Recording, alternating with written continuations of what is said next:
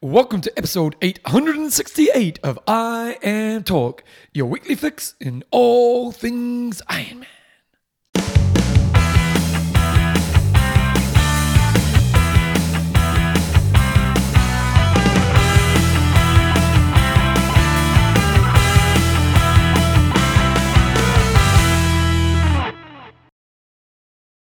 Radio team, welcome along to episode 868 of IMTalk with Coach John Newsom and Bevan James Oz. How you going, mate? I am pretty good, Bevan. Just scanning through my performance on OBS try for the weekend uh, from the Oceanside. Uh, rumour has it, I've heard a rumour, you didn't do that well. Well, 131. We'll go into that once we get many? there. Out of how many? Uh, Dave Fish got 13th. Nice work. Uh, there's about 800 in there, I think. Oh, okay. Oh, no, that's Yeah. all right. It's top 20%. Yeah. Yeah, right, we'll give that. Okay, then IMTalk is proudly brought to you by. Some of our awesome patrons. And we've got Brian Funny Guy Fallon. Michelle Curvin, the ATM, which stands for Awesome Triathlete Mum. We've got George, the Mr. Mad, well, Mr. Madman Gray. These are people who all support the show, and we really appreciate their support. Uh, this week's show, we've got some news. Hot topic of the week. We've got an interview. We are talking with Trevor Foley. He's an up and coming 70.3 athlete, lights it up on some of the run legs, not so much on the swim. Uh, awesome bike, fantastic run. Swim's going to come, and he's a, a name you should mark down to keep an eye out for this season. Okay, you've got, uh, you're going to do a weekly update to Roth now, are you? I am just going to do something about an aspect of training I've done uh, in the prior week. And instead of pro of the week, we're doing a blast of the from the past. Well, I thought I was going to do pro of the week, and then I was just I might just sort, sort of alternate a bit between blast from the past and uh, pro of the week. Yep, okay. Uh, wing of the week questions and answers at the end. Okay, so we did have Oceanside at the weekend, a 70.3, which gets a really strong field. And unfortunately, the thing we were really fascinated in seeing was where's Frodo at as we head towards August. Unfortunately, got sick and he didn't race. Yeah, that was a real shame, and that did screw up my obs try rankings. If he'd raced, even if he got anywhere, I think I would have done quite well because I didn't change him out. It's a fifty thousand dollar race, so not massive prize money, but it is early season and some amazing early season results. Um, but we should temper that slightly. First race of the season for most people, you know, later on the peak. season um, might be a little bit different. But hey, there was some incredibly fast times. Uh, so on the female side, I'm pretty confident that Tamara Jewett, who won the race, that is the fastest ever time in a 70.3 because I'm pretty sure Oh, really? that she held the record before that. And this is even faster when I scan through her try, uh, her, her sort of results on, on PTO. Look at the runtime. But and and this we'll wax lyrical about her amazing runtime, and it was impressive. But possibly more impressive is the fact that she was third out of the swim and had the fourth fastest bike split. So it was a balanced day. It's not like you came from nowhere and Yep. ran everybody down. It's like you're there after the swim. And she got a penalty on the bike, uh, so you know take an extra 30 seconds off that. She got a blocking penalty, um, but her split's 25.44 for third out of the swim, 2.24 on the bike, fourth fastest bike split with a 30 second penalty, and a 1.12.59 on the run. Uh, outrunning Chelsea Sodaro, Ironman champion, she was pretty stoked with her performance, uh, and it was great. You know, she was leading, but Tamara Jewett just opened a can of whoop ass, and Kat Matthews performed incredibly well. Given uh, you know, it's, it's been a pretty tricky comeback from her uh, crash when she got KO'd, and it was a bad crash. It wasn't just a standard crash. Uh, so that's impressive. Uh, Holly Lawrence was fourth, and my pick Paula Finlay was fifth. Then we go into the boys' side of the racing, and again, what about Jason West's run? Oh, oh no, no, no, he, got second. So Leo Bergera. Le- Leo Bergère took it out, and he's the current world triathlon champion. He won the final finale last year in Abu Dhabi, and then that led to him winning the whole series. So he's a current world champion. So did you pick him to win this race? I did. Okay. Yep. Uh, so he has done two 70.3s, and he is two from two. He led out of the swim, uh, stayed where he needed to on the bike. Said he had to work reasonably hard at times to, to do that, and then put in a great run at 110.33 uh, to run away from the others. But he had a fast closing Jason West on him, who ran a 107.40 uh, and got within mm, 30 tw- seconds. 12 seconds Oh, got yes, within yeah, 12, seconds of Leo Bergère. Leo Bergère looked like uh, the tiny bit of coverage I saw. He Uh, had it covered. he didn't. He, he, he had it covered. He's having to work. I think he had to speed up a bit uh, Yeah. towards the end to make sure he did have it covered. Um, How about that run time from Jason West? yeah, and I, I thought I wonder if that's the fastest time ever, and I thought it wasn't. And I looked up Frodeno's time that I think is the reference point for the fastest ever at a 70.3, and that was a 106 at the World 70.3 Champs when they were in South Africa in 2019. Uh, that was when he had to came off the bike, and I'm pretty from memory it was him and. Gomez and I think Brownlee was maybe even potentially in front of them. Yeah, that was a Uh, great race, wasn't and it? that's when you had the yeah. three big hot shots Yeah, that was awesome. uh, going head to head. Uh, this, no, it was Brownlee. Brownlee got second, didn't he? And He- Frodeno fell away. I mean, um, Gomez fell away, didn't he? um, I can't remember the exact order. Yeah, I can't quite remember that. Um, but that was impressive. I looked up Frodeno's times because he's often done Oceanside 70.3 and he's done a 110 um, over there, not really under pressure, but, you know, so to, to uh, be two and a half minutes quicker is mighty impressive from Jason West. Uh, also, got to give kudos to Chelsea Sodaro. Um, for those that didn't really follow the coverage, she was donating all her prize money to um, Mum's Demand or Mom's Demand Action against uh, gun violence in the States after that shooting last week.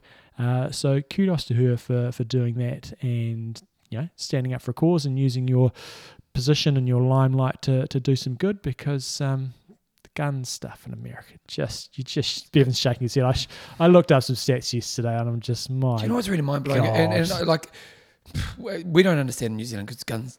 We don't really have a gun culture. I don't know such. anybody uh, other than a farmer. I don't know anybody who's got a gun. I, I do know guys who go shooting and, and love hunting and stuff, so there's no, Hmm. nothing against it. But I was, we were watching the news every night, and they did this thing where they said, you know, the, the mass murders in New Zealand. They're talking about mass murders, and they said there's been 138. And I thought, what in the last decade? This year. Well, that's what that's what prompted me to look up the stats because Chelsea Sodaro said there's been more mass shootings this year than there is days in here, and I thought, oh, come on, that's bullshit. Yeah. You looked it up, there's 131. It was 131. Was Oh my this God. year. It's just it's kind of sad, really, isn't it? Yeah. Now going back to that race, um, back in 2018, Tw- which uh, 2018, five years ago now. Yeah. You know, Mhm. now Frodeno took it out. Brownlee did get second, and Frodeno ended up winning by about a minute ten, and uh, Gomez fell away a little bit, so he ended up being about two minutes back at I the think end. what did happen, from memory now, is Brownlee went out like a startled Yeah. rabbit and spanked it. That's right. And then faded and kind of held it together. yeah. Um, but Frodeno, yeah, came past him. Why don't, it's a pity we don't get more races like that. Mm. When there, there was medal and medal, That's what it? we're wanting from PTO races, and Yeah. uh, hopefully we'll see a bit of that action this year. Okay, so that was the race happening there. Anything else from that race, John? No, it No? was. Uh, I didn't really see the coverage, and one of the things with the outside sports coverage, you can't go back and watch it like the Oh, YouTube and Facebook stuff, which is kind of frustrating. If you've got a, a premium account, then sure you can do that, but uh, I don't, so I won't. And apparently, they had a big breakdown with uh, the coverage sort of at some stage in the middle, which is a shame. Okay, we are coming up this weekend. Not much happening till 22nd of April. We've got a big field at the Gang Gran Canaria. And Uh, I reckon I might have last week jumped the gun and started talking about that race last week, thinking it was this weekend, But but, it's not. not till the twenty second. then we've got Ironman Texas coming up, but nothing real big. When's the, when's the PTO Europe race? PTO Europe race is in May, but yeah, looking forward to Texas. As you're going to hear later in the show, um, today's guest, uh, Trevor Foley, is going to be racing there, and yeah, should be a good one. But uh, yeah, the next one I'm looking forward to is PTO Europe. Uh, is going to be awesome. They only let the t- top 30 athletes in there, um, so you've got to be fairly high ranking. Now, not all the top 30 are going to race, so I'm sure it'll roll down a bit, um, but it should be a pretty stacked field. Then when it goes to Singapore, which is later in the season, uh, it's only the top 20. Now, is it the same prize money for each race? Uh, I think so. I why Yeah, I think this. so.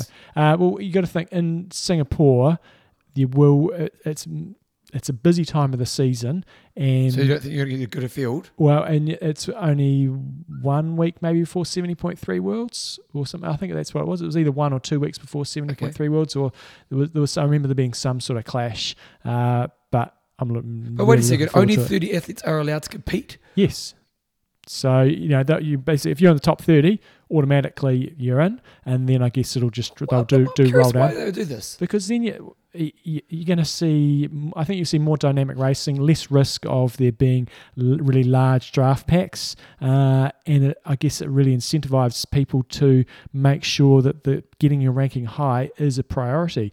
And let's be honest, the people that are But it rewards ranked, people who have high rankings. sorry, It kind of rewards the, the rich. Hmm. You know what I mean? Like, you know, like top 20. yeah. So the top 20, let's, let's say top 20 athletes turn up. Hmm. Or what about the kid who was in the 35th spot and could have had a really good day? Needs to go get better. Needs to go do some big. harsh you are. Yeah, needs to go do some other big races and, and get better. I just think it's too low, 20. Uh, I agree. Twenty seems a bit low, but I think what we saw last year, maybe they had forty or 30, 30 or forty last year. You did see some of those weaker athletes turning up, and then they were getting lapped, and that was my whole issue with the lapped issue. So if you got top thirty, you would hope they're not going to get lapped and get in the way. Tamara Jewett was today's uh, last weekend's winner was one of those athletes who did get lapped at the PTO race in uh, the American one, and I was like, "You're out of there if you if you get lapped." So I, I guess that's probably a strong rationale on these multi-lap courses. We don't want to see athletes getting lapped. We had a race here in New Zealand, uh, New Plymouth World Cup, Yep. uh, the weekend before last. Yep, I think it was. Wild, Wild, right? Uh, and athletes, that's a really short lap there, and lots of athletes were getting lapped, and it just looks shitty because you're just going. Well, is that athlete? Uh, that athlete I think's lapped, but you can't really tell who's second and what's in third the race, behind yeah. them. Uh, so I think I reckon I'm I'm all for these small fields. Get your ranking up. You want to go against the big guns. But then the problem is, so two of the PTO races only have 20 and 30 athletes. Mm. These are the payday races and big points races. Mm-hmm. So it's really hard if you're not.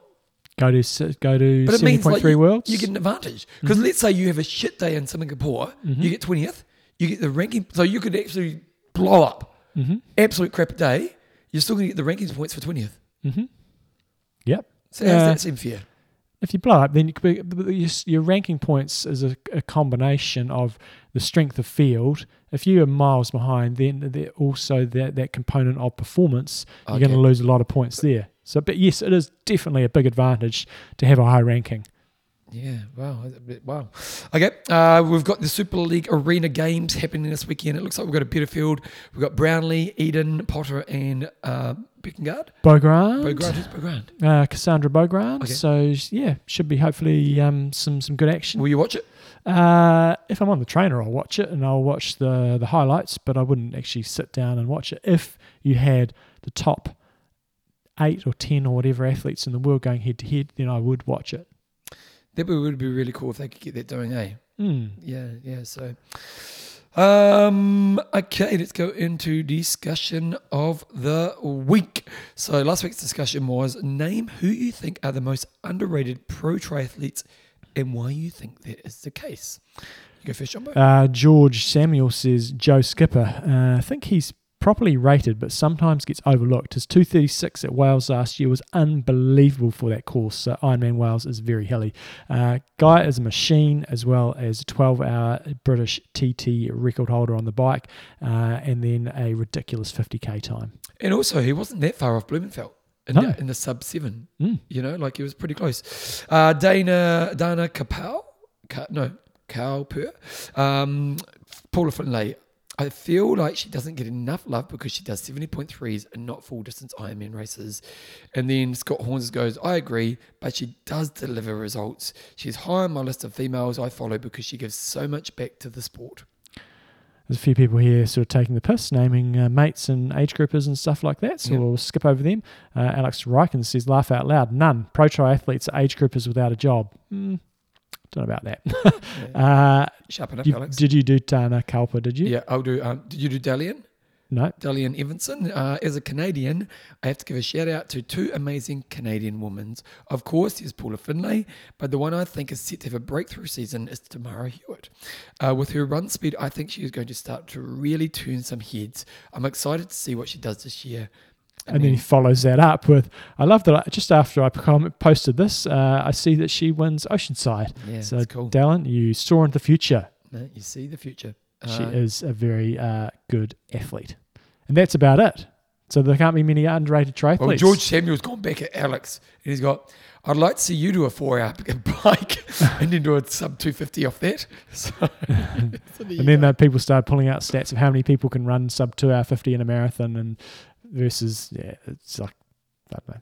Uh, and then one other one, Rob Gray. You may have said this, Bevan. Patrick Lange, because John always asks Patrick who. I have to admit, your disrespect to Patrick is. It's- Well, it's his He's fault because whenever I he's won the world championship twice. but it's his fault because whenever I pick him, he does crap. Uh, you did turn. You, I, you, I will give you that much. You did do a bit of a turn. Okay, who are you going with? Uh, so I just listed a couple of athletes here. I think uh, Skye Moench um, often doesn't necessarily get the credit she deserves. She's a real consistent performer, but often just those that little next rung down. So off, sometimes not necessarily winning, um, but uh, she's awesome. Jocelyn McCauley, I've always uh, sort of cheered for her because when I know that she's on, she is on. When she's off, she's pretty average. Um, but I think she probably doesn't get enough credit. And then one of our recent interviewees, Carrie Lester, was a past athlete that I thought never got enough credit. She won so many races and so many of the big, uh, the big, really hard races like uh, Alpe d'Huez, Embrunman, and uh, and she was able to still back that up and, and get top tens in Kona. On the girl side of things, I, I'm not that. You know, I'm not as in the sport as you are, but the one I'm going to say historically would be Michellie Jones. I don't think she's recognised as much of a legend as what she's done in the sport. Yeah, definitely. And, and You know what I mean? Like, you know, because you think of who are the females you're going to go, um, Paula Newby Fraser, Hmm. Badmann, um, Chrissy. Now, they won a lot of Ironmen. Hmm. Um, Leanda Cave probably sits in that same, you know, no, no. But she won, she won. Yeah, yeah, she, she probably should. She's probably That's what I mean. Like, you know, Mm-hmm. like when we think of people who, if we look at their results, because Michellie was a very good short course athlete, wasn't she? Oh, multiple, multiple world titles. Yeah. And got screwed at the Olympics. yeah, Yeah. So, um, you know, we, we- her name doesn't come up a lot, does it?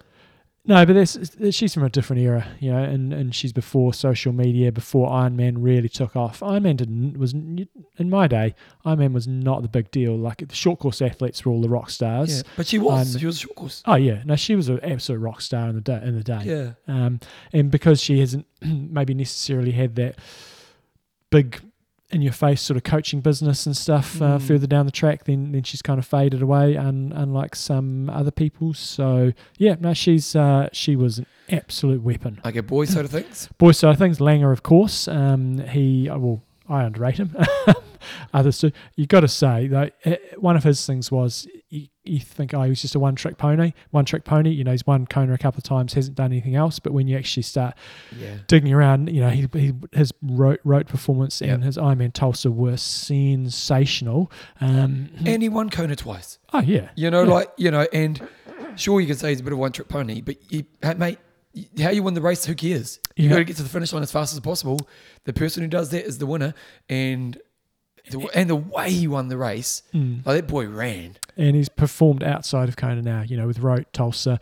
Um, the, the one thing that he doesn't perform well at necessarily is, is seventy point three. So when you look at a, a Yarn and, and Blummenfelt and Iden, you know they're going to perform over over all distances. What's Lange's bike skills like? If we look at, you know, if we look at Nice this year, and you're saying bike skills, Lange? people, yeah. Uh, don't don't know the answer to that. So, yeah, Joe Skipper I had on my list here, and then another one was uh, Denny. I was just sort of looking through the men's rankings, and I thought Denny Chevrot, um, who's a French athlete, I think he doesn't often get much coverage, um, but his he's only he's ranked currently ranked 25th in the rankings. Uh, he's 34 years old. He's a Frenchie, and yeah, he hasn't. Uh, he got fourth at Israel against uh, Patrick Lange and a few other weapons over there. Won Ironman Germany last year. Won Ironman Austria the year before, uh, and he's consistently cranks out some awesome run run times. So I think he's one name that um, people should have on their radar a little more often.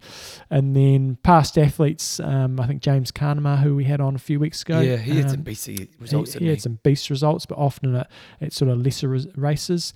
And then I think the the American boys, Hoffman and uh, Tim O'Donnell. I was going to say Tim O'Donnell. A- perhaps yeah. don't get the credit. You know, they performed in Kona fairly consistently. Well, Tim got second, yeah, you know, and later in his career. mm, so I think And Hoffman two- won Texas last year. yeah, and and he's been on the podium in, in Kona as well. He's just kind of a and again with those two fellas, um, don't really do much at seventy point three distance, which is you know means they're not in the limelight quite as much. So yeah, there's a few names. Okay, this week's discussion is would the Collins Cups be close if it was the rest of the world versus Europe? So instead of having the three tiers, we're having the, the Australasian and the um, USA and the Europeans, which let's be honest is a bit of a bore fest because the Europeans are just too dominant. If we just went one on one, Yeah, and I was just thinking this morning, and I don't know the answer to this yet. Um, have we done have- also have we done a discussion on what's the better format for Collins Cup? Possibly. Because think I, know I know the inspiration. It was actually funny. I was someone asked me about a show, and I was doing some research on a show that we'd done when we did when we did. Um, I think it was when we did our ten year anniversary, Mhm. and someone was asking, so I sent them a link to that, and I think Charles. We interviewed him around that time. Charles Adamo. Yeah, Yeah. and he was. I think that's when we because I remember going through. We talked to Charles way Well, it- then. So it's like six, seven years ago. Well, that was would have been when we were in Roth. Uh, they They announced, announced it. That's right. Uh, and that was we were there in 2017 and 2018. So, And Charles was very inspired by the Ryder Cup. mm, You know, and that's why this original Collins Cup concepts work, which I think most people are going to say hasn't worked. mm. You know, so maybe the, this one next week, and next week maybe we could do is what's a better format for the Collins Cup? Mm, okay. Okay. So this week's discussion is would the Collins Cup be close if it was the rest of the world versus Europe? Okay. Um, John's quiz question. Who won the first Super League event and where was it held? I know where it was held, and I think I know. was who on an island, wasn't it? No, we'll save that till okay, later. Okay, okay, we're going to interview coming up. Who we got, John?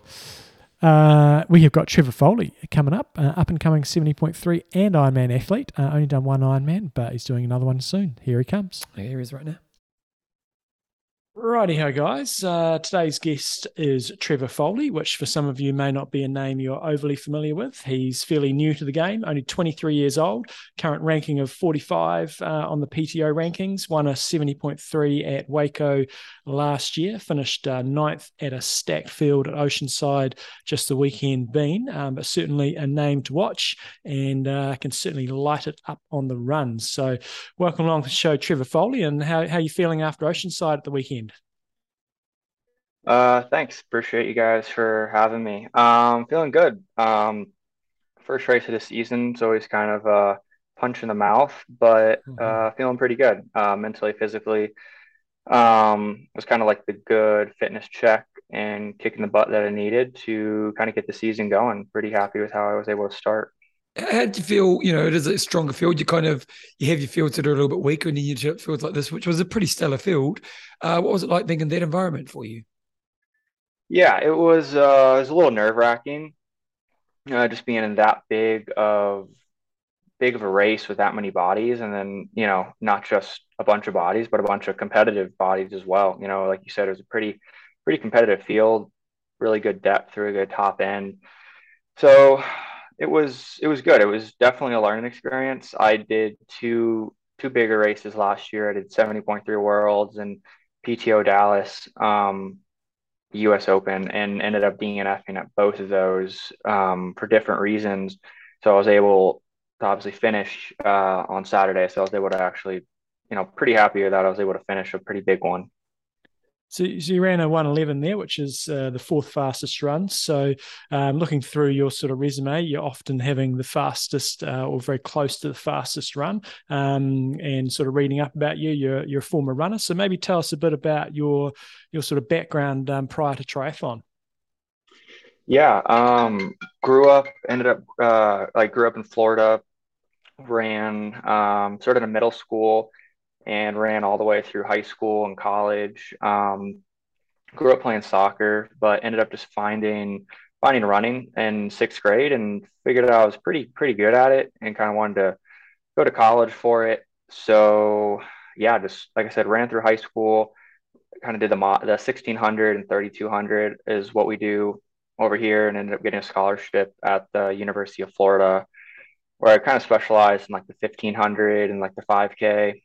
Um, did the steeple every once in a while as well. Um, but actually, two years into college, is I ended up getting a stress fracture in my foot, which is how I ended up kind of finding cross training and triathlon during COVID 2020. Um, so yeah, the run's something I've grown up doing. It's kind of like second nature now. So it's kind of something that's nice that I have in my back pocket that I can, you know, always kind of finish a race pretty strong no matter how it's going. When, you were doing um, just running focused, what was the ambition and, what you know what kind of level were you on a bigger scale? Yeah, I getting into high school, I my when I was 16, I ended up running uh, like 920 and 418 in the mile and the two miles. That was my sophomore year of high school. Ended up like winning a Florida State high school championship. So at that point, figured, you know, I started to figure out I was pretty good at running, really started to take it seriously and really just I wanted to go to college and compete well in the NCAA and try to land a professional contract. And then, you know, in hopes of running at the Olympic trials, Olympics, um, kind of in the 5K predominantly, um, has been my goal ever since I've been about 15, 16 years old and did that, you know, super competitively at a really high level until I was about 21, uh, 22 years old.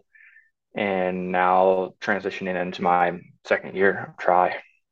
How good a runner do you have to be to to sort of make it, um, at least in the states? Where you, you mentioned a, a pro contract there. Um, like compare it to triathlon. How good how good do you have to be to make some some money and make an actual living out of it? Yeah, it's hard hard to say now with uh, you know, because I I got I kind of left running post COVID, and as you kind of know with triathlon too, the times just kind of exponentially got better after COVID. Um, yeah. So kind of like pre pre super shoe era, about like if you were running 13 like sub 1340 in the 5K, you were you had pretty good talent, and now it's you know sub 1330. Uh, when I was 19 years old, I ran 1403 in the 5K, and mm. that was pre super shoes, and so yeah, probably around that 13 mid range, and I think I was probably in about 1345 shape, but ended up just actually forgoing my last two years on the team to focus on triathlon. So actually, this would be my senior year right now in college. Um, but yeah, pretty pretty quick you have to run, and uh, if you want to make it as a, a, a serious time runner. Do, do you miss the running, just being a running athlete?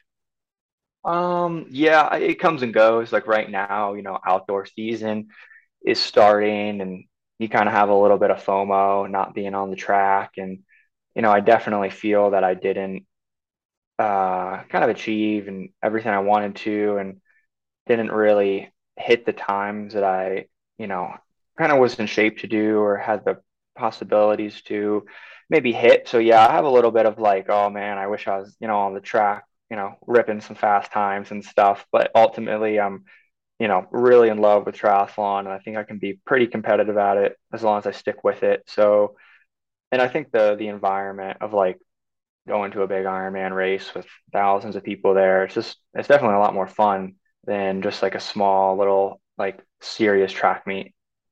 What about what about the team aspect? Because collegial sport is very kind of you know, you're in a team, you got a coach, and then you go to kind of being a pro athlete and triathlon, which other than the moments when you're at big races, it can be a lot more of a solo experience. What's that been like for you?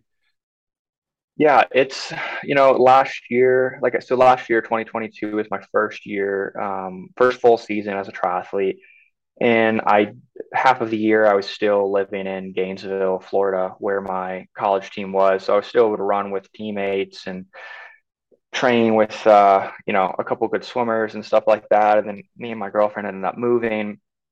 And last year, I never really thought about it. I didn't miss the team aspect all that much, maybe because I just had just left it. But then, you know, this off season, I had kind of really started to miss it.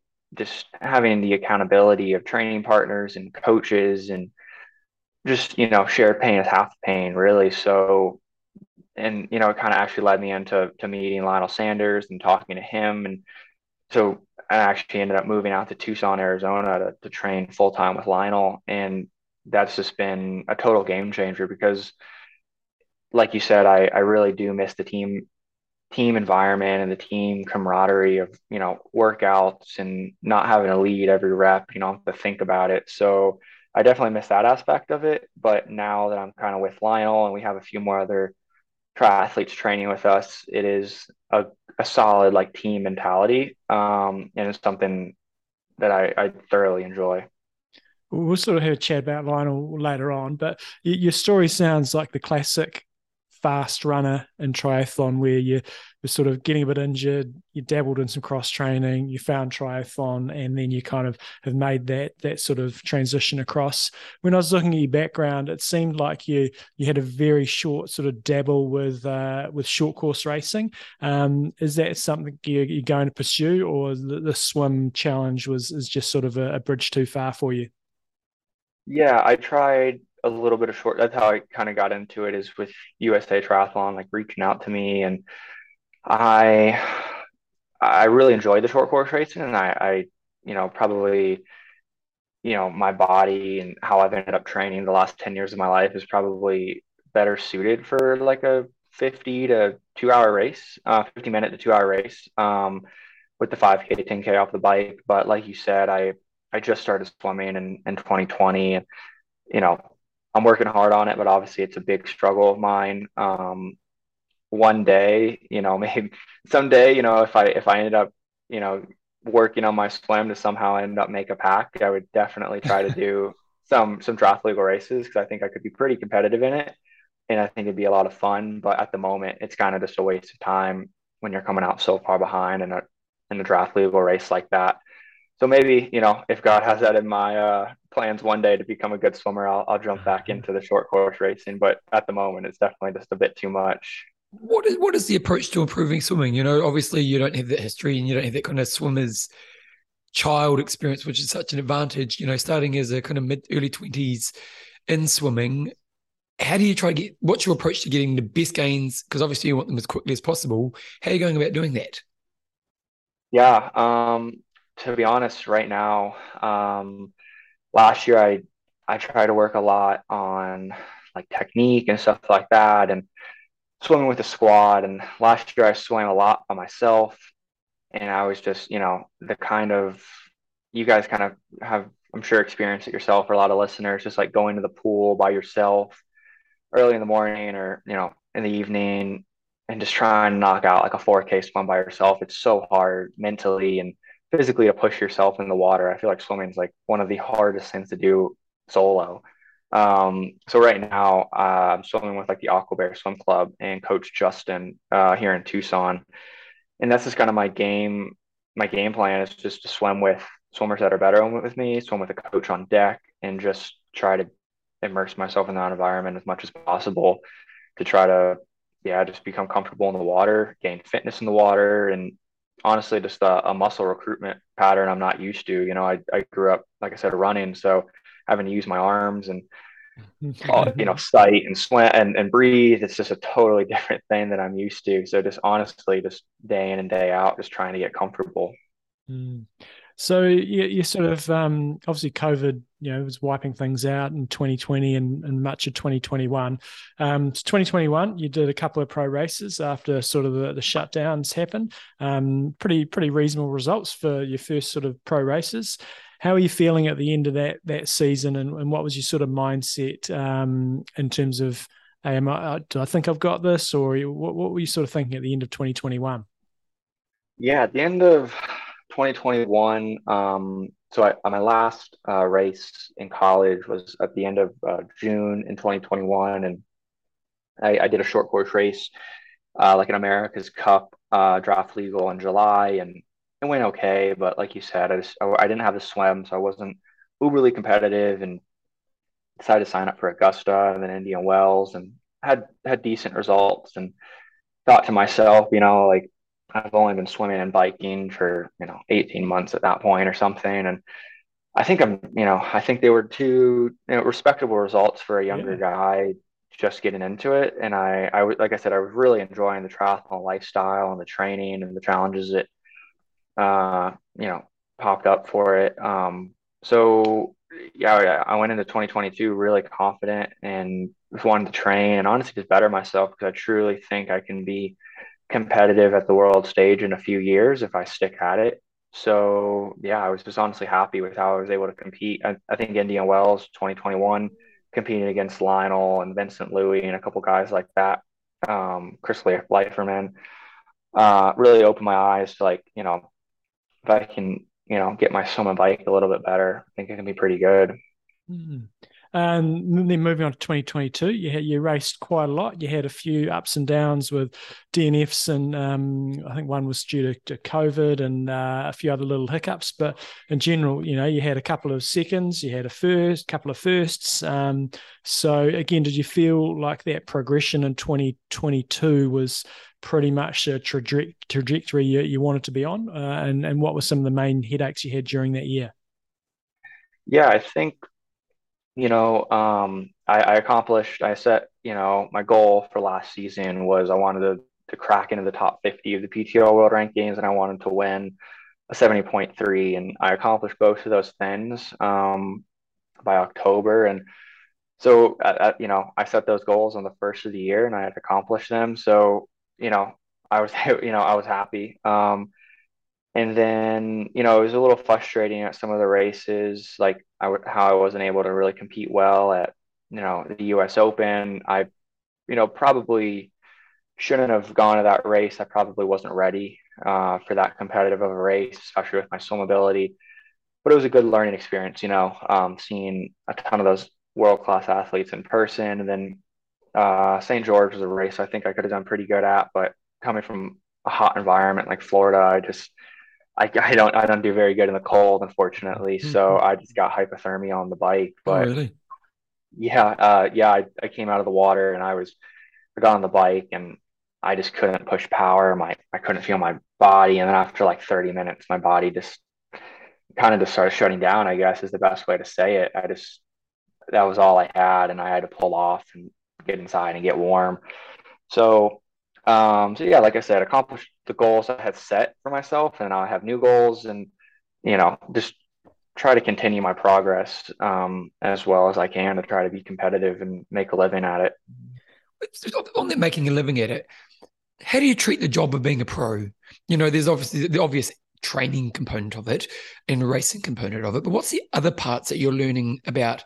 You know, how to make a living in the sport, being an athlete.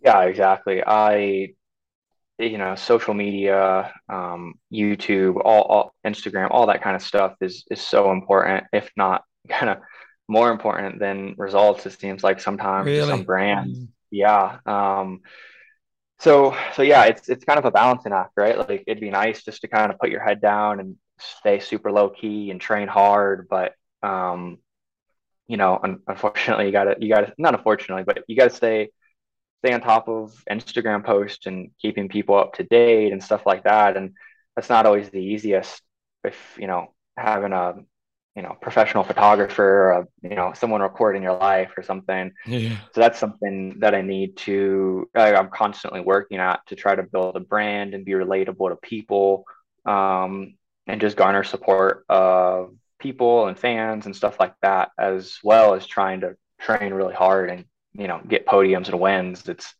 you know it's a balancing act for sure.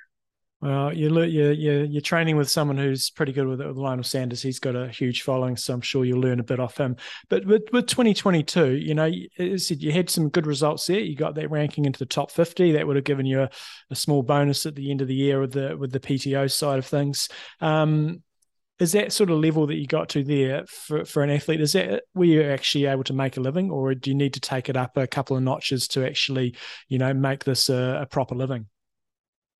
I think for most people around probably the top 60 to top 50 in the world yeah i think that's a pretty much like you know you can make a, a fine living at that level um, through prize money and sponsors and stuff like that for most people that are established or a little bit older, um, I'm just so so much younger and so new to the game. I'm trying to kind of figure that out. Like there's mm. people I'm like around or sponsors I talk to that are maybe hesitant to sponsor me because I'm so young or stuff like that. And I, I had conversations with a couple people and they're just I don't know, I guess waiting to see if I stick around for the long haul and stuff like that. So I understand that speculation, but I feel like yeah, once you make it into the top 50, you can at least eat, sleep, train, and race. Mm. Um, but yeah, there's definitely another level on top of that, like the Lionels of the world and, you know, uh, people like that.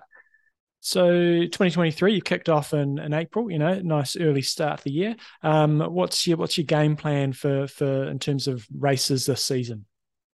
Yeah, um, so yeah, kicked off in Oceanside, and now my big focus and of been a big focus all winter and into the spring is Ironman Texas. Um, I really, I really want to race well there. Um, obviously, Ironman races pay better than 70.3, so that's you know a big motivation as well. If you can do well in an Ironman, you get paid pretty well. And I feel like sponsors care about Ironmans quite a bit as well. Just trying to get to Nice or Kona, um, I feel like is a pretty big accomplishment in a lot of people's eyes. So, uh, and then I'll move to a bunch of 70.3s over the summer and just try to, you know, I'm going to try to race a lot, all, you know, most of the North American 70.3s in the summer and into the fall and try to uh, try to gain as much podiums and wins and kind of attention as I can, try to set myself up for the end of 2023, talking to different sponsors and brands so that I can go into 2024 pretty well supported, if that makes sense. What's the best part of being a pro? Um, probably the the lifestyle. I I really enjoy training. Mm. It's a it's a healthy lifestyle. It's a fun lifestyle. Um, and there's always, unlike running, you know, there's running, it's running, or if you're just a swimmer, it's swimming. But like in triathlon, there's always so much you need to work on. Um, so that's kind of motivating as well. It's like, man, once my bike's in a pretty good spot, then it's like, oh man, my my run it's just kind of slacking, so I need to pick up the run. So that's that's super like fun to me. Is there's always something to work on. It's always so challenging. Um, so yeah, that's what I love about it. It's the lifestyle and just working hard, trying to better yourself.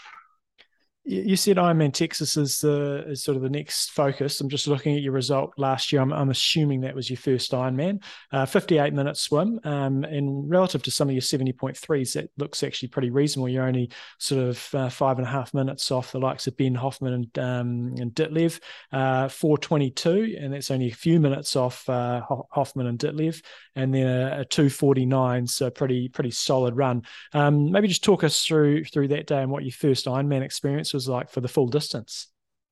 Yeah, I had trained. I had trained really hard for Ironman Texas last year and really wanted a, a good result. And like you said, I you know the highlight of the day was probably the swim. I was able to hmm. swim with like Matt Russell and a few other of those guys pretty comfortably. Um, and ended up getting onto the bike and was having a great bike for about two hours. I had ended up dropping Matt Russell, who went on to have the fastest bike split of the day, and dropped that whole group of people. And I had basically just got like bridged across to the Hoffman bike bike uh, bike group, and then my uh, my aero bars literally fell off my bike. Oh no! Um, yeah, it was it was absolutely devastating, and I I was like, oh man, maybe if I just like ride on the hood of my TT bike, I can I can just you know legally draft them for the last two hours of the bike, and I was having to push so much power and I finally, we ended up getting to like mile 70 at like one of the turnarounds. And I just had ended up pulling off the road and literally started like crying out, like, man, what am I going to do? Um, and so I ended up sitting there for like 10 minutes and an age grouper, uh, luckily stopped and had like an Allen key. And we literally just sat there and unbolted the, the base bar of my, uh, I had a S work Shiv at the time and ended up loosening the bolts in the base bar to slide back in the aero bars and tighten them back up, and then went on to uh to finish the last two hours of the bike. Um, but that the whole time that I was because I had to hold the aero bars obviously because they weren't attached to the bike, so yeah. I had not drank like I had not eaten anything for a whole hour, so I was so bonked. And so at that point, I was bonked for the last two hours of the bike, and then the run. I was I was so far behind. I think my mom told me I was in like 35th place or something, and I was not wanting to run. I was super upset. But then I just I, I went out so hard. I ran the first 10 miles in like 540 pace, like an idiot. But then all then that was one loop, and then all of a sudden my mom was like, "Oh, you're in like fifth place," and I was like, "What?" And you know, Sam Laidlow was there. Like there was a lot of guys, but it was hot that day, and so a lot of them were dropping out and then I ended up moving all the way up to fourth with Cody Beals, and I, I had, I had uh, about ten miles to go, and then and then the lights started turning off. I was like, oh man, I'm re- I'm in I'm rough shape right now, and so I ended up fighting for uh for sixth place, which was which was great. I mean, that was a great debut for me. Um, you know, jarring the, the mechanical, I think I could have probably snuck on for third, which would have been awesome as a debut so yeah, definitely is very motivating to, you know, God willing, I can put everything together from a mechanical standpoint and hopefully have a good race here in three weeks. cool. No, it's good stuff. I mean, yeah, 817 on debut is not too shabby. Yeah. Um, so you, you mentioned earlier you do a bit of training with Lionel Science Sanders. You know, he's uh, he's not at the end of his career, but he's certainly a much more mature athlete than yourself in terms of years of racing. So tell us a bit what it's like training with him. You know, we we see the persona that he gets out there on on YouTube. We've interviewed him once when we were over in Kona, and it, and it seems like that uh, it's not made up. That's that's kind of what he's like. So what's it what's it like training with him as a person, and and and what's it sort of done for your training? Yeah, it's I, I met Lionel in, in 2021 at Indian Wells and when I was first getting into the sport, you know, I think anybody, you know, YouTube's, you know, triathlon or something and like, you know, triathlon Taren pops up and like Lionel Sanders pop up. So, you know, I, I started watching Lionel Sanders videos like when I was on the trainer. I feel like a lot of people do that and I was like super inspired because again, like the quote unquote persona that he portrays on the YouTube is like, you know, all hard work and you know he's willing to like kill himself to get to the front of the race. And and my parents asked me like after a month of being here it's like oh is it like a like how is he like in person? And i was like oh he is the same person on youtube as he is in person. Like he's super intense. Like he takes it super seriously which is awesome because that's like if you want to be the best in the world that's what it takes. It takes full dedication.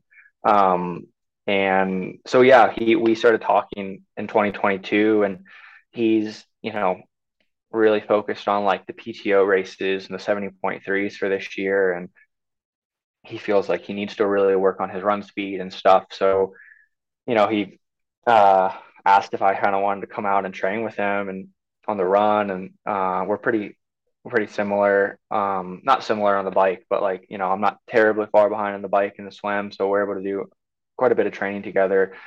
Um, and it's just been tremendous for my training. It's um, amazing to you know show up with the pool, show up at the pool with him every day, and at the track, and we bike outside like one. You know, we do it once a week, maybe like a key bike workout together.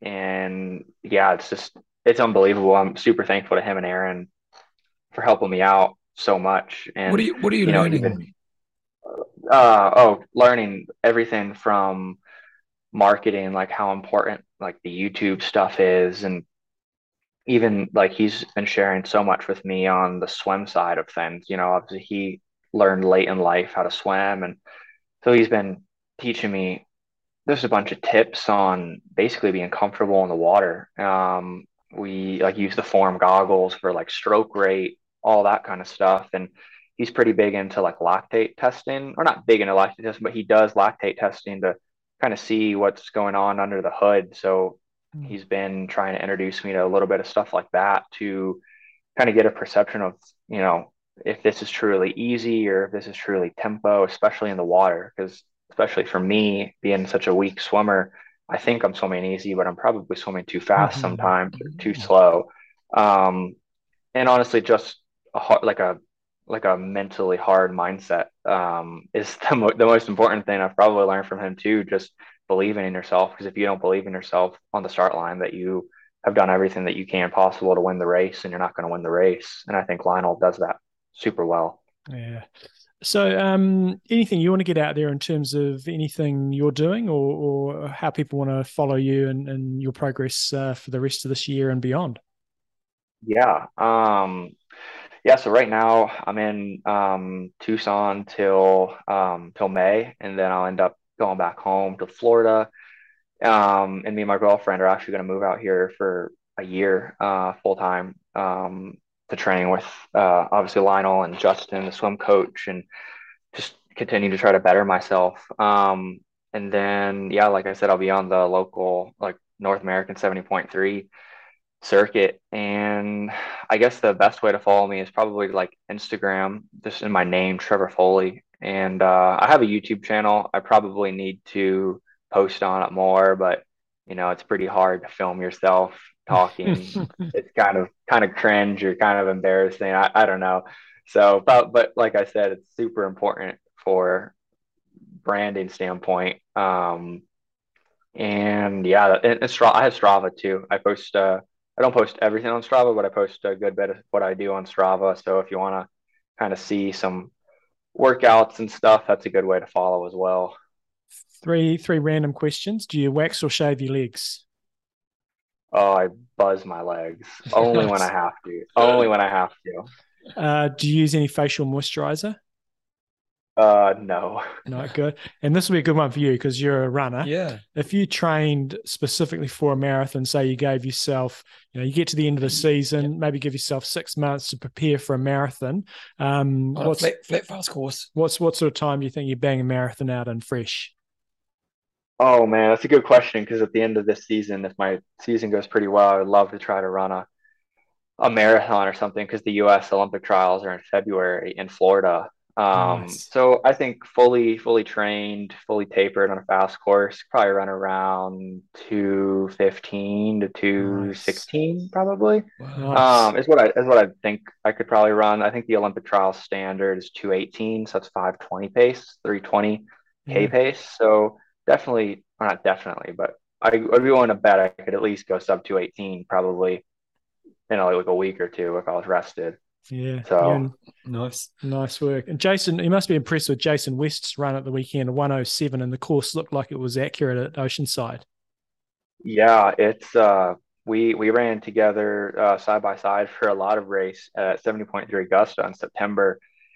And he ran he ran a 107 there and I ran a 108 and we went out our first 10K was so fast. It was like 31 minutes and um and yeah, he was just able to hold it together really well Lost like 8K of the run. Um but to see him obviously at that at that form in, in April running well. Obviously, he biked really well and swam really well. Um, yeah, it's just amazing, but it's a testament to the sport and how just the game's changing. You know, you have to, if you want to be competitive at the world stage, it's going to take fast runs like that. I mean, I'm sure it's Yeah. only a matter of time before, you know, people are running 106 and probably running 230. You know, Yeah. I, I mean, Patrick Lange already ran a 230 in a marathon, but I'm sure it's only going to be a few more years before that's a pretty common a common thing. Is I mean, that's what I think. Yeah, It's nice. amazing, isn't it? Awesome. No, it's good to it's good to follow your progress so far, and certainly a name that's come on my radar to keep a keep a lookout for, especially with the the run that you've got. So, se- th- thank, ugh, thanks so much for your time, and um, look forward to following your race in a few weeks' time in Texas. Yeah, thank you guys. I really appreciate you uh, having me on and uh, taking a peek at my name. So hope to talk to you guys again. Game on, mate. Thanks for your time. Good interview. Real interesting young man, isn't he? He is, and he can, yeah, for somebody who's this early in his career, he can bike bloody well. Obviously, Run run, like well. Uh, So, what, what, so he's 58 in the swim in Texas, I think it was. Um, what could a guy like that hope to get to? Well, he, he- he'll be sort of looking. His next peg on the sort of rankings is to get to the the likes of the Lionel Sanders group and stuff, and then How hopefully fast he are they now? uh, they're not not far off. And the thing, and uh, we didn't ask him this when when I look at his Trevor's results, uh, it's a bit up and down the swim in terms of sometimes he's actually pretty close to the to the um you know the the sort of non-swimmers group, um, but like last weekend he was five minutes down. Uh, and that's like a couple of minutes down on the likes of Sam Long. Yeah. Um, So yeah, next peg will be to get to Sam Long, Lionel Sanders group, and then hopefully just about be able to keep by that stage. Hopefully, might be able to keep up on the bike, uh, and then uh, unleash a kick-ass marathon. do, So you, do you know Braden Currie's swim history? Because he swims really well. he does. He's probably more. was he a what- swim kid? No, no, he's probably one of those annoying athletes that are kind of good at everything. Yeah. So just a no, I think his his is just his is just hard work and. Um, Because he's done it, isn't he? Oh yeah, he, You he was front group out of uh, seventy point th- no seventy point three in St George last year. You know he got in that front group Yeah. that got the breakaway and that set up set up uh, getting And he wasn't place. a swim kid. No, not not to my knowledge. Certainly not a good swim kid. No, but he he he dabbled in short course as well. So really went to town on his swimming, and, and I imagine would have been you know swimming eight times a week, something like that. So fully invested in it because he wanted to try to see if he could make it um, at short course. So yeah, I think his was a just more natural ability, and B had a big focus for swimming for for a period.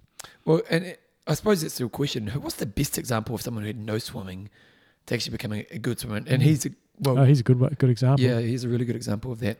Okay, so um, if you want to try to follow Trevor, I'll put some links in the show notes for everything he's doing. Okay, John's Roth build up Topic of the week. of the week. Okay, well, what's happened in your week, John? Uh, well, last week we talked about the race simulation I did um, the week before last, and we're going to rehash that a little bit and just talk about run walk, which I, I will have done the segment before, but I don't think I've raced. Well, I haven't raced full since 2017, I think it was last time we were in in Roth. Uh, so. And the run walkers uh, often talk about it, but I thought it's time to rehash it again um, because often when I start coaching athletes and I go through it with them, like I'm having to start from scratch. So, uh, run walk, which I did in my simulation, I'll be doing it in Roth. Um, why do it? Uh, it drops your heart rate.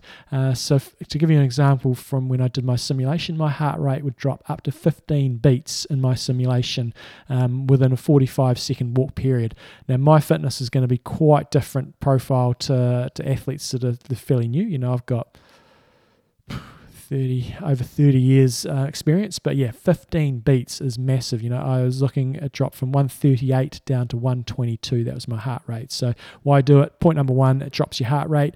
Point number two mini recovery for the legs on a muscular level. And point number three mentally it can make the run uh, a little bit easier. You can break it into very manageable tr- uh, chunks. The overall objective is to try to reduce the fade in your run um, of, over the final third of the Ironman run or a marathon if you're doing a marathon. Um, how to do it is firstly desi- decide on your protocol you're going to use. Um, I use a format of three kilometers running, 45 seconds fast walking. Others I coach um, settle into doing a nine minutes on, one minute off. That will work well if you're a slightly slower athlete. Um, if you're a little bit speedier, that's going to be a little bit too much walking and means you have to run a little bit too quick. Some people do um, running aid station to aid station, but I find that when people do that, they often compromise their walking technique. You've got to walk really quickly, and you're also sometimes towing off too much because you're not really concentrating on what you're doing. And I'll talk a bit about that later on. Uh, so, point number two on how to do it, you've got to walk really fast.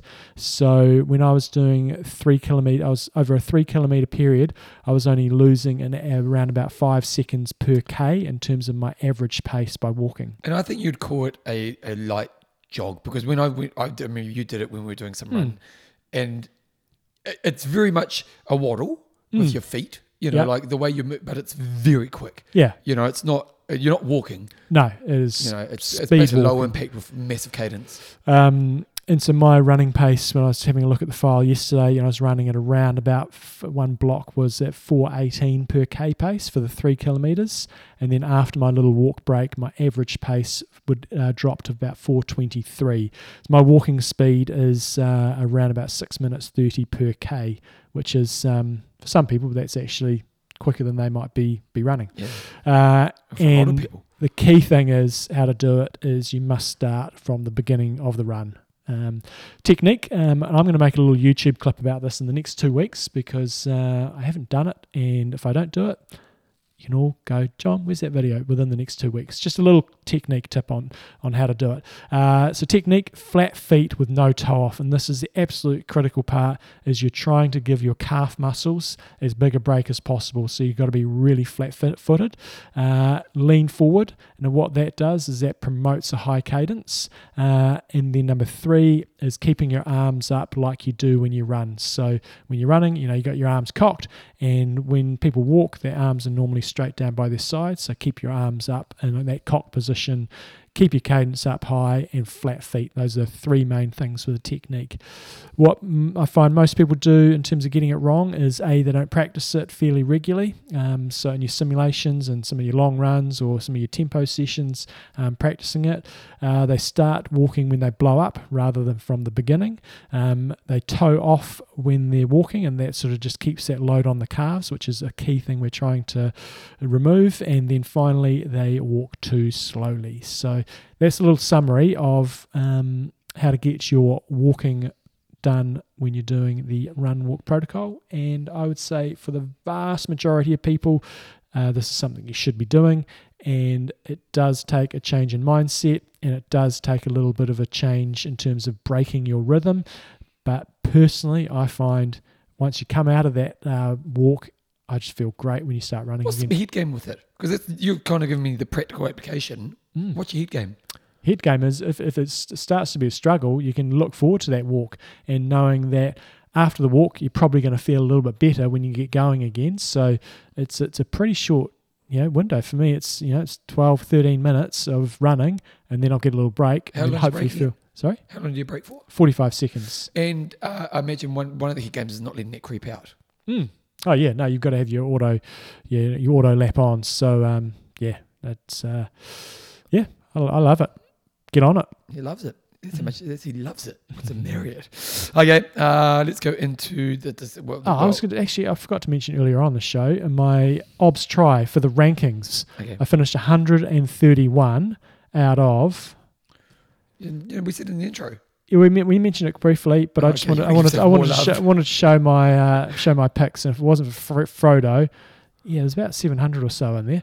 Uh, I'll scan back to me. I had, I picked the winner.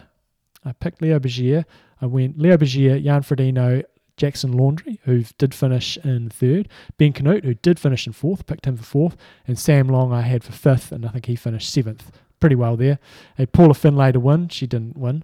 Uh, Holly Lawrence, she didn't do okay. Uh, Chelsea Sodaro, I had for third. She got second. Tamara Jewett, I had for first. She, uh, I had for fourth, and she got first. And I had Kat Matthews. So I actually did.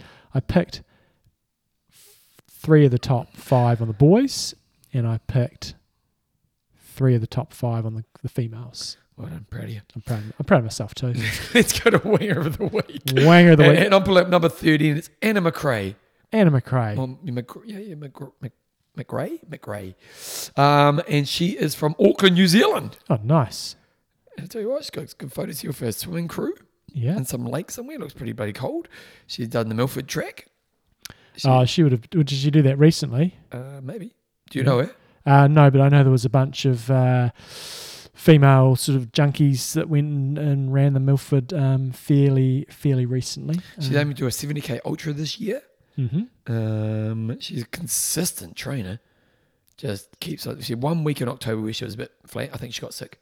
Okay, so she did 17 hours and 27 minutes training last week from 10 activities, 3 hours 31 running, 2 hours 56 biking. Geez, it's not very often that people swim more than they bike, and 10 hours 59 minutes of running. If we look at a marathon prediction, I always look, look at oh, 257. She's a good runner. Yeah. Yeah. Yeah. I've done a half marathon. Oh, she's got Nick Hankinson there in the background there. Yeah, she'll be part of that, probably that. Oh, she's from Auckland, but she must be part of that loony running group. the loony Running Group. Yeah. Is that what they're called? Yep. I'm Oh. just giving them a name. They can they, Okay. can, they can trademark that. I won't charge anything for No, you want it. 10%. Yeah. Okay, so Anna McRae, you are our winner of the week. Okay, quiz question. So th- you can get a little bit confused because remember the island try? Island House try. No, that's Yeah. not confusing. It's completely different. No, no, no, but because they did a similar thing where it was on an island. yeah. Because the first Super League, wasn't it? Because it was when Terenzo and it did it, wasn't it? Yep. The first one they had, you know. So I'm going to say, okay, here's my prediction. Um, who was the South African guy called Richard? Richard Murray. Richard Murray. I- Mhm. I, can't remember the females. Um, They didn't have females. That's why you can't remember it. oh, was it a male one? Yeah. Sexist. Yeah. Okay, and I can say Richard Murray, and it was on Bermuda. Uh, I think you're, you're right with the person. It wasn't in Bermuda. It was in Hamilton Island, That's which is in uh, off Australia. That's right. Uh, and let's have a pause so I can find Okay, out who, who. Oh no, hold on. It should Oh. be on super on Wikipedia. That should have the results on there, I'd imagine. Okay, here we go. But it was definitely Hamilton Island, and it doesn't go far that back. Uh, oh no, uh, hold on. Here we go. Here we go. no, Yeah. maybe, maybe. Oh, here we go. Oh, you're a 2021. tease, you are, Houston. 2021. Here we go. Here we go. It was longer than 2021. 20, 2018 to 2019. Wait, I'm pausing because this is. Oh, here we go. Pause. Uh, 2017 Oh, here we go, here we season consisted of a test event that was held on Hamilton Island, Australia, in order to gauge popularity. Uh, Blah blah blah blah blah. Australia. You're killing it, mate. I tell you. Yeah. You're killing Pause. something. Okay, here's the pause. He was spending hours doing. I did a quick Google search, found it in one second. it's actually three hours later, guys. We've been killing it. Uh, so Richard Murray did claim the overall title. Yeah. It was pretty convincing too, from memory. Yeah, okay. I, I, did, Given he, given he was a shitty swimmer, That's Because they, awesome they, they did do the different leagues, didn't they? oh yeah, they mixed it all around. Yeah. and that, back then they did it over either two or two and a half days. Yeah, it was an absolute killer. it was, wasn't Yeah. it? And so uh, it's no surprise that it's starting to change format a little bit. And they got all the superstars there, didn't they? Well, they had a mixture. They did have the superstars there, but then they had some long course athletes that just got It was a waste of time, wasn't it? Smoked out. Remember the did it. Yeah, What's happened to Terenzo? He must have retired. He hasn't done anything for years now. Oh, is it not? Just uh, and yeah, nothing on social media or anything like that. He's just drifted off into next oblivion. life. Yeah, next next stage of life. Okay, uh, so there you go. That's uh, that's it. Uh, Do I we need do- to do my blast No, from the we've enough time. Yeah. Oh, let's quickly do it. Blast Okay. from the past. Blast from the past. Used to come down here and train a lot. Yeah. And I was just sort of, I thought to do this, I'll just pick a random year in Kona and just find somebody on that list that I know a little bit about. And the first person that came up that I saw was Bella Bayliss. So previously her maiden name was Bella Comerford. Uh, on Instagram, I see she's an athlete and coach. She looks like she's still um, reasonably active. Don't know how old the pictures were, but she was a world ITU long distance world champion in 2006. She had 16 Ironmans, uh, champ, uh, Ironman wins, 33 top three positions. 16 Ironman wins. That's a lot. That- that's she had a really impressive career, and she actually had a couple of good Konas. She didn't like top five Kona or anything, Top, but she had top 10. I think this Yeah. was uh, seventh, Seventh, place. yep. Uh, she looks like she's a mum um, now, and it was sort of an 11 year old. I don't know how old that was, but she's sort of probably got a, a, she raced a lot, didn't she? She raced a lot. Yeah. Uh, in 2008, she won five Ironmans and another four in 2009. got a second as well, and she got seventh in Kona that year. So 2008 it was a stellar year for her. Yeah. Uh, she now lives in Malaga, Spain with her husband, Stephen Bayliss. Yeah, they Uh, came over here, and it was, it was her and Monica, wasn't it? Yep. Yeah, that's when Uh, Gordo met Monica. Yeah, and they were. She was with um, the Brett Sutton sort of squad That's for, right, yeah. for quite a while. Uh, What's that name you don't hear now? Brett Sutton? Oh, Yeah. still a little bit around. Yeah, but Yeah. he's pretty old. Is he still Um, doing stuff? Yeah, Trisutto's still going, and they've got a bunch of coaches, and yeah, no, they're, they're still still cranking along. He still puts his opinion out on bits and pieces from from time to time. Has he got an opinion? I remember Stephen Baylor. So I was when I was getting back into triathlon in UK. It was my first race back, and we were living up in this area called the Lake District. And I thought I'll just go do this race. It was called the Lake Barla Half Ironman. Yeah. And and I probably thought I was a bit better than what I was, and I hadn't hardly done anything for about three years. And thought, and, you, just, and you really lose it, eh? yeah, I thought I'm you just know, going. I'll go and kill You, this. you really lose it. And uh, and I think he'd won the race the year before, and I thought well, he's he was He's a pretty rubbish swimmer. I'll smoke him in the swim, and I'll do what I can for the rest of the race. I got annihilated. I Oh, can't did? I can't remember where I finished, but I know, one thing I do remember is the aid station wasn't set up on the run. He won. I'm sure he won the race, and I was like ten kilometers in the run. I hadn't had a drink of water. Oh, I was like dying. I remember Ah, because a you do lose it because and because I remember I gave it triathlon in 2008. I think was the last time I did a triathlon, and then the, a year and a half later, I was down in Queenstown over Christmas, and Adrian Bailey put on a little triathlon over over Hmm. like the holiday Lake period. Hayes probably, or Yeah, a, yeah, or a was- it was. Lake Hayes. Yeah. And uh, I turned up, and I like this. I was never a great swimmer anyway, but I was shocked. and then on the bike, John Hancock's wife was beating me. up. I couldn't rate a run. I think I had a really good run, but the rest of it was. And I was like, and you just you don't do the yard, you don't get, Oh, you, yeah. you lose it big time. So Bella Comerford, which is uh, Bella Bayliss, was a fantastic. She had a great career, didn't she? And I know you, this just sort of prompted me. I might see if I can get her on the show because she had a great career. yeah. Well, she had a great five years. I'm going to say, John. Yeah. Because from 2006 through to about 2000 and well, well, really, she had a really good four years. Right. You know, because now th- these are only Ironman races. She did do a lot of races, and she would have done a lot of races outside of the races we have with on the PTO website. Mm. But really, 2006, she kind of started to come through. She won Florida in 2005, but yeah, well, this is based on these races. So, but then when she got 2010, maybe that's when she started having children because she kind of pulled back on Ironman racing. Mm. So yeah, but yeah, good, good blast from the past. I like it, John. Nice. I'm liking the blast from the past. Okay, what's your swim set? Swim set today. Um, got a, a 600 warm up, doing 100 freestyle, 25 back, 25 breast. Got a, a round of applause when I included six times 25 butterfly after the warm up. Oh, really People nice. What the hell's going on People there? appreciate you, John. Uh, the main set was five times through, 200 steady, 100 hard, getting around about sort of 10 to 15 seconds rest between each one. And then we had 100 easy IM and then 800 build progressively from easy pace for the first 200, then steady for the second 200, moderate, and then hard. So an 800 continuous. warm down of 200 meters, and that was 3.35 kilometers. What was the hardest part? Uh, getting in the water and going, Getting in the water. holy shit balls, the water's cold today. Because I swam yesterday and jumped in yesterday. I thought, it feels really warm today. Jumped this morning and I was like, I'm pretty happy I've got that f- butterfly coming up to warm up. It was bloody freezing. And what? Did they just change the water? I don't know. Just occasionally, I think they must have some plant f- cock up, and yeah, it was it was fresh to Where's start doing with. now?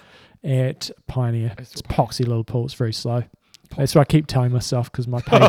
I'm getting- I'm getting fitter overall, but my swimming's going downhill just because I'm biking and running a lot more. Okay, so sw- slow pools. What Mm. creates a slow pool?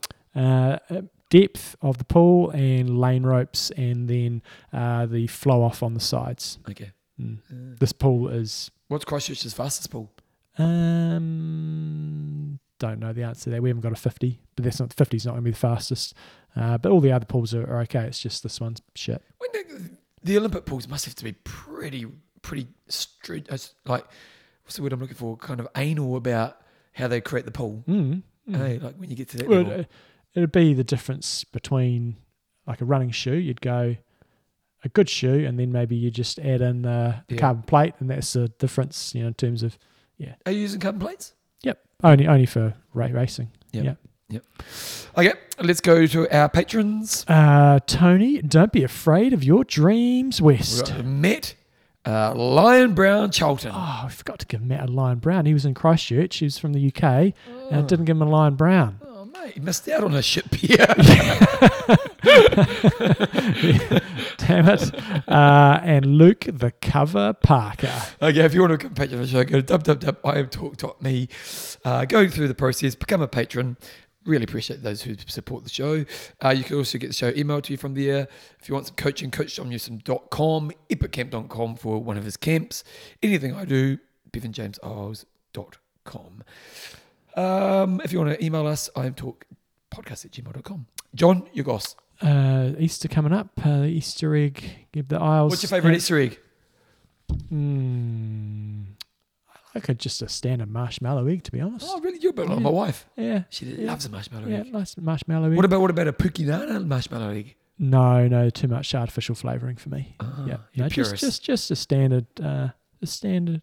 I used to cream egg used to be my thing. Mm, The- the- I think the quality's deteriorated. why, why do that? if you got a high end cream egg with really good quality chocolate and, you really and- focus on that film, and it was that would be actually creamy inside. Nowadays it's all like it's not even creamy. Mm, yeah, Why do they do that? Like I told you my Snickers dilemma, didn't I? mm, I think so. Yeah, they have this shrinkflation. Yeah, Why Yeah. do they just charge me more, you schmuck? yeah. You know?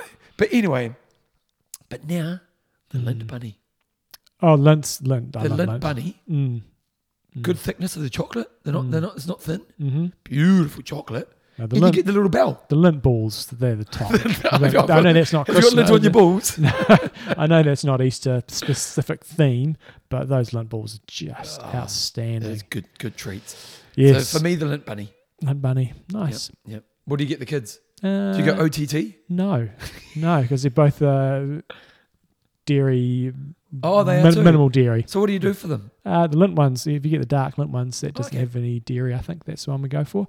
But they're not choc- massive chocolate fiends, so it's uh, it's not What's too big. your a- weakness Sorry? other than device? Uh, it's a family weakness is, is potato chips. oh, yeah. it's a family. yeah. Goes in the blood. We go through a lot of potato chips. Oh, really? Oh yeah. Yeah. How many bags a week?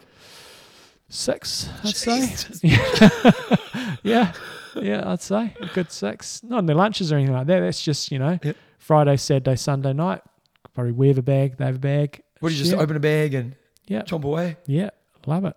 Do you, do you get the Wagga challenge? Oh yeah, yeah. We we do. They don't. they get poo-pooed. Well, we we go high end, less. If you're in New Zealand, you don't do Wagga changa, you're a fool. Yeah, they're absolutely delicious, and the pricing's reasonable at times. Well, the thing about them is, because when I was a kid, I, I love it a chunky chip. Mm. Remember Orion's? Mm-hmm. Used to love an Orion. Nice and thick and chunky. And uh, they got rid of Orion's, and then Eta brought out a thick cut, and that was cool. And then they got rid of that, and then they brought another thick cut, but it wasn't thick cut. Mm. And then Wagga Chungas, they brought out their chips. Wak- are they Thick- Wagga Changi? I don't know what it's called. Wakachangi. Wakachangi, is it? um, Wakachangi, they brought out their chip. I've never had a bag which doesn't have mean, flavour. Yeah, good, very good. Always flavouring. delivers on the flavour Mm. and thick. I have one Crunchy. bag of chips a week. Oh God. So I have a wake up checker, Rookie. whatever it's called, wake up booger. Um, Friday afternoon, I lay on that couch where you're sitting right there. Yeah. Drop my big screen down, put a movie on. Mm-hmm. I have a big bag of chips, Mhm. Snickers bar, shrinkflation, did my head in, and Yeah. a bottle of Coke. It would, well, Tom's Tom's okay with us having quality. They go for quantity, so they'll get a bag of something else that's got more chip in it. Um, flavor's not quite as high, but they, they prefer that. So that's all What's good. your flavour? Salt and vinegar. So although they, they do a mean sour cream and chives. Yeah, they, they're Mm. just too mean chips. Mm. Yeah, no. That's really hard, isn't it? We need a sponsor. We need to sponsor the show. Yeah, yep. John Newsom's sponsorship for chips. yeah. Uh, happily endorse them. What else been you know what? My wife's weakness is chips as well. Oh, I love them. Because Joe's got no weakness other Mm. than chips. Like she's, she, she, she, my thing about my wife is she just never overindulges. Mm. You know, like you know, like I, I know how to control myself, but I can go there. Mm. Joe doesn't do that, but chips, Mm. she, Chips. yeah, She likes a bit of chip action. yeah, likes a bit of chips. Uh, what else happening? We had the National Secondary Schools Triathlon Champs at the weekend. Uh, not the weekend, last week. Tommy was racing. Uh, Tom was racing. Was, it was um, Flea racing? Flea did a, did a teams race. Um, she they got second in the teams. That was, that what was was her, did she do the whole league? They did a mixed team relay, so Okay. she did the whole thing, and she swam without a wetsuit in Arctic conditions. It was uh, 15 degrees at best in the water, but the air temperature was freezing. Thankfully, it was just a beautiful day, and it's held at the same venue as Challenge Wanaka. It was stunning. Oh, really? Um, So that, out of the water. far out. It was so she did it just for speed? no, just to uh, No, for no wetsuit. uh, and she doesn't like wearing a wetsuit. Um, so yeah, and also she didn't want the hassle of having to take it off and stuff. Yeah. Uh, so she's sort of not that interested in it anymore. She was just sort Oh, of really? taking a taking a hit for the team, and so they had a, a, a legal mixed team relay. So What's your sport now? hip hop.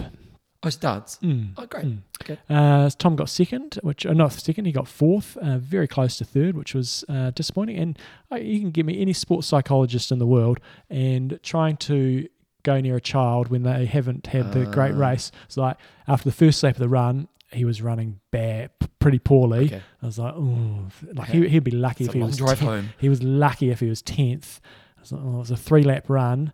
Next time around, he was smoking it, and then the last lap, he was just like on fire and went from probably about eighth to fourth and got within two seconds of third. So um, he was okay with it, but he would have liked to be on the podium. But it was, how, it do you a deal fantastic. as a parent? How do you deal with that moment? Um, well, Give him you- a slap around the face. yeah, you try to focus on the positives because he did everything. Yeah, he raced really, really well. Yep. And then you just, I just let it, let it be for a while. And thankfully, everyone there was going, "Oh man, you looked amazing on the run," and so he was getting lots of ups from that. nice. And I was like, "It's taking a bit of pressure off." so it was good times down there. Uh, Wanaka's a great place when the sun's shining, but holy shit, it's um, Oh, it's cold. the winter reality is kicking in fast. Our first run last night in the dark. It's like, right here, we've got another, another couple of on. months of this. Get your layers on. Did a great ride, the classic ride from Wanaka to Coronet Peak, going over two of Oh, our yeah. really famous passes over um, the Crown Range and over. So you, um, what do you go around the back? to, you? I just so go past Cardrona, go- over Crown Range, drop down, then up Coronet Peak. So you go around the back towards Arrowtown. Mm. Okay. Mm. Yeah. And I was so stoked. The place we were staying at was a guy I used to coach. Thankfully, and he had a box of gear. He doesn't live in New Zealand, lives in Singapore. And he had some booties and some gloves. Oh, Because if nice. I didn't have them, I don't think I would have made it. Oh, really? Is that cold? Yeah. How long did it take you? Did you bike there and back? Uh, and I biked there, and it. I was, the reason I was biking point to point was Tom was then doing a mountain bike race at, at Coronet, Okay. and it was starting at 11, f- it's 11.40 or something Okay. like that. And so I timed, I thought, oh, this ride will take me 3.15, maybe 3.30. Yeah. It took me 3.44. I literally was put, parked my bike, running up the steps, and I got there with 30 seconds before he started. Oh, jeez. so, so that was good. Bevan, what's been happening other than uh, the, the the mighty Vodafone or mighty One New Zealand Warriors? well, the one, one New Zealand Warriors. If you like rugby league, you're loving them right now, aren't you? yeah, 20 0 down in the first half and then came back to win 32 30. John, I love it. Mm. I'm so loving it. Uh, what's been happening in my life, John? Not a huge amount. Mm. I'm thinking I, I've been I've had a really busy couple of months, and I'm now just got, you know something like when you've been working really hard and you've been really busy, and then you get time, but you end up just working more because you got into the habit of just working. So I was doing my, my, my daily planning, part of Mhm. my weekly meeting with Bevan. Bevan present. Yep. Anybody was- yep. else? No, nobody else present. No one's there. It's a very special meeting. Only Yeah. special people will have there. And um, I I thought to myself today because I yesterday I booked an hour in for piano, but I ended up working through it. And I did Mhm. like 20 minutes on the piano. I was like, no, today Mm. don't work Yeah. because you just get caught in that habit of working. I got a Mm-hmm. life where I can make it work. I don't have kids any responsibilities like you. Yeah. You know, so Damn Okay. kids. you know, so you, I, I said this to a friend recently. I said one of the downfalls of not having kids is you can't just work a lot. Mm. You know what I mean? And um, and it's a benefit and a downfall. And I'm in my life. One thing I'm trying to do right now is just expand some other things that aren't about work. Um, and so today I'm going to be disciplined. hmm I've just played my piano for an hour. Mm. And it doesn't have to be anything that special on piano, but yeah. Oh, the boys, the band got back together. So not, Yeah, not that we're broken up, But but a bit of hiatus, was it? yeah, because Dad moved to the coast. Mm. You can't move to the coast if you're in a band. Right. Yeah. So it's a bit harder to get together. So uh, we had a practice on Saturday. That's good. And then uh, we- uh, we're going to Queenstown in a few weeks. Cool. Yep, look forward to that. hmm So my knees are screwed. Mm. Might be operations. Oh dear. Yeah, That's but that's a few steps down the road. But anyway, that's me. Anyway, let's let's wrap it up. I'm Russ. I'm Indo. Train hard. Train smart. Kia kaha.